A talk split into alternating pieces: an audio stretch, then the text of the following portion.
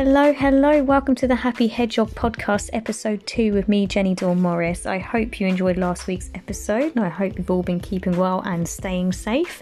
This week, I want to speak with you in regards to your local council. Are they doing enough to protect your local wildlife? Also, on May the 20th was World Bee Day, and I have some bee and wasp facts for you. And I think we've got wasps misunderstood. I don't think they're all bad. I know it's very controversial and uh, they've got a reputation, but I think we've got them all wrong, and I'm going to prove it to you. So I hope you enjoy the show. Happy listening.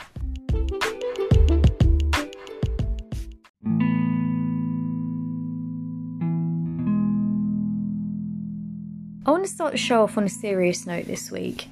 So, your local council, are they doing enough to protect your local wildlife? And the reason I bring this up is I feel a bit let down by my local town council. Since the lockdown began on the 23rd of March, I've been taking walks at my local pond, and I'm very lucky to have it so close to my house. And within the last month, there has been a litter of goslings, moorhens, and cygnets. However, on one of my afternoon walks, I witnessed an incident at my local pond.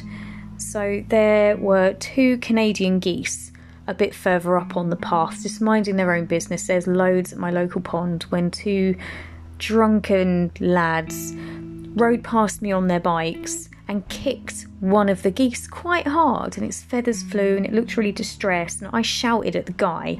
Now he shouted something at me back and I don't know what he said. I had my earphones in but I didn't care. I needed to see what happened to that goose. So I stayed with the goose for a bit. I could see that it was walking fine. It got in the water with its mate. It was swimming. So I thought, actually, I don't think it's injured. It's fine. If it was, I would have reported it to the RSPCA.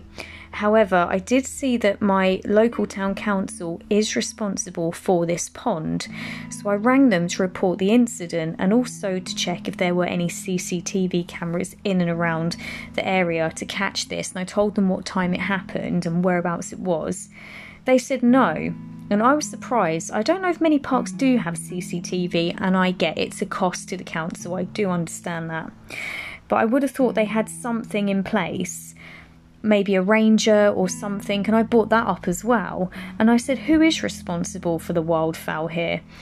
And the answer I got was their wildlife, they look after themselves, which I get, but I feel like there should be more in place for the protection of these animals because how many more unprovoked incidents have there been and how many more are there going to be? I don't think it's right, you know, we need to protect our local wildlife he did say, however, that he was going to alert the police and he would put more patrols in place. And I have noticed more police cars and more police in and around the area. But I just do feel a little bit let down. You know, I feel like there should be more. I do see people from the council in the park and clearing up and tidying up, and that's fine. I think everyone needs that. I think we need to look after our parks and conservation and make sure it's looked after. But I feel like there should be something in place like CCTV or maybe rangers to look out for the birds and I know they're wildlife and I know they look after themselves. But it's just something that I felt quite strongly about and slightly let down by my council and I understand that they were running a skeleton staff at the time because a lot of people have been furloughed during this time, and I totally get that. And I think he mentioned that there's just not many people around at the moment looking after issues like this, but I just felt like it's something that I wanted to raise. Should there be CCTV in parks? Is this something that the council are going to provide? I just don't know. Um, I think it should be considered.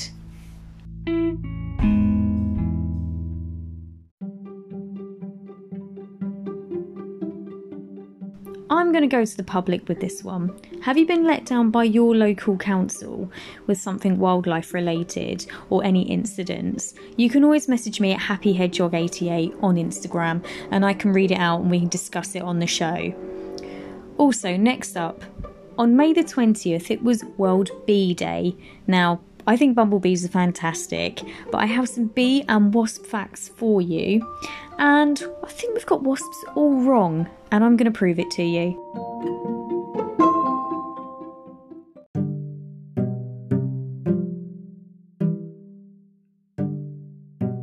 On a happier note, I want to celebrate bees because on May the 20th was World Bee Day. Now, bees are such an important member of our ecosystem. They provide honey, and not to mention, they're really cute. So, I put some facts together about bees.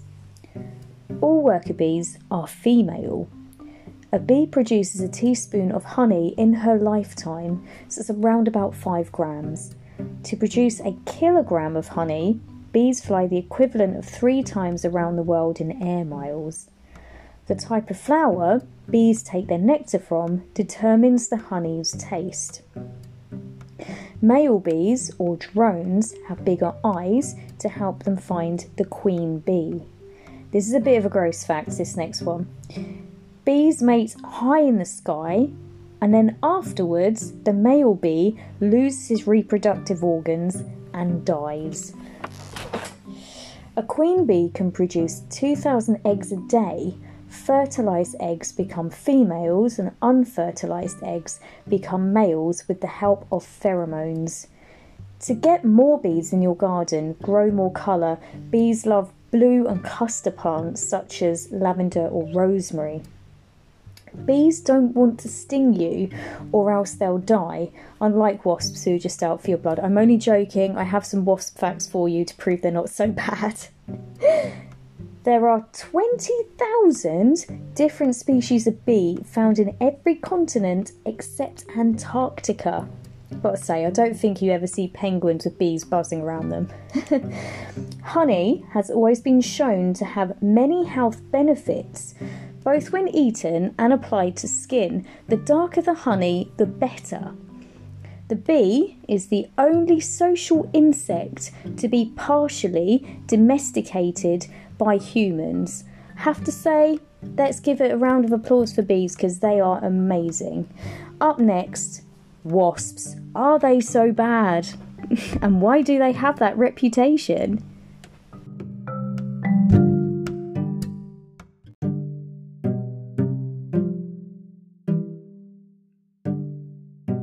I'm going to talk about something controversial now. Do wasps sting on purpose or are they just misunderstood? The answer is no. Unprovoked wasp attacks happen rarely. A wasp will only use its sting to defend itself or subdue prey. Many wasp stings are a result of people squashing wasps either deliberately or on purpose. Wasps are attracted to food, especially fish sandwiches and sweet drinks. That's why they won't leave you alone when you have a cider in a beer garden on a hot summer's day. And if you got a fish finger sandwich from the pub, they're going to be attracted to you. But we've all been there. Wasps also sting intruders who disturb their nest. When a nest is disturbed, a wasp will fly out with a wing beat frequency that stimulates other wasps to fly out and attack. So, moral of the story don't disturb a wasp nest. So, next up, I've got some facts on how wasps and bees are different, okay? So, wasps do not collect pollen, but bees do. Wasps do not store food, but bees do. Wasps do not make honey, but bees do. A wasp nest is made of paper and bees is made from wax. A wasp's mouth parts are designed to chew food, whereas bees' mouths are, uh, are designed to lap up liquid. Wasps can sting more than one time, whereas bees can't. So when a bee stings you, it dies sadly. So I'm hoping that's helped. But also, there are a lot of hornets around at the moment, and one flew in my room last night and scared me. Um, and I was trying to get it out of my room and had all the windows open and it disappeared. And I don't know where it went. I'm hoping it just went back outside. I haven't seen it since. But they're actually gentle giants that come from the wasp family. Again, they won't attack unless provoked. But yeah, I wouldn't want to get stung by one. So yeah, moral of the story just don't annoy bees or wasps or hornets, and you'll be fine.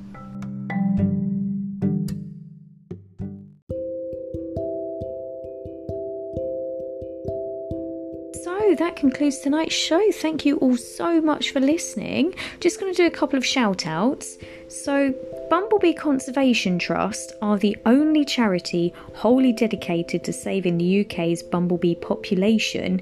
You can find them at www.bumblebeeconservation.org or on social media at Bumblebee Trust. I'd also like to give a shout out to my friend Colette, who's done the artwork for the podcast and the Instagram page. You can find her stuff on www.csforcolette.com and her Instagram page is at csforcolette and her stuff is fantastic. So check it out. If you want to drop me a message on at Happy Hedgehog 88 about anything environmental, wildlife, animal welfare, animal related stuff, please do, and we can discuss it on the show. So I really, really hope you enjoyed episode two. I look forward to having you all back for episode three. So take care and look after yourselves and love nature. I've been Jenny Dawn Morris, and this has been the Happy Hedgehog podcast.